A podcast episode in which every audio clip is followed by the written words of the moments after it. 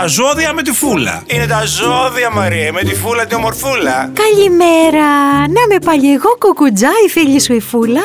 Σήμερα ήρθα να σε μιλήσω για τα τρία πιο τυχερά ζώδια του 2024. Ναι, το ξέρω, είναι ακόμα Νοέμβρης, αλλά στο έχω ξαναπεί.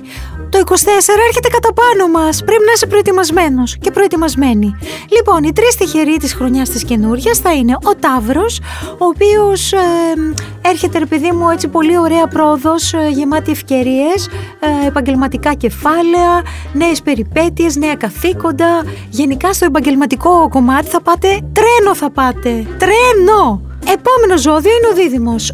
Στα τέλη Μαΐου ο Δίας μπαίνει στο ζώδιό σας και σας στέλνει πολύ ισχυρά vibes. Τα vibrations δηλαδή είναι πολύ δυνατά.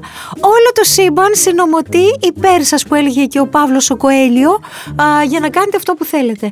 Αδράξτε την ευκαιρία, πείτε ναι σε νέες προτάσεις και γενικά μετατρέψτε αυτή τη χρονιά σε μια ξέχαστη περιπέτεια. Μία μικρή συμβουλή έχω για εσάς. Μείνετε συνδεδεμένοι με τη διέστησή σας. Το ένστικτο μιλάει. Τρίτο και πιο τυχερό, ο εγώ καιρός. Αδράξτε την ευκαιρία, αδράξτε τη μέρα, αδράξτε τα όλα.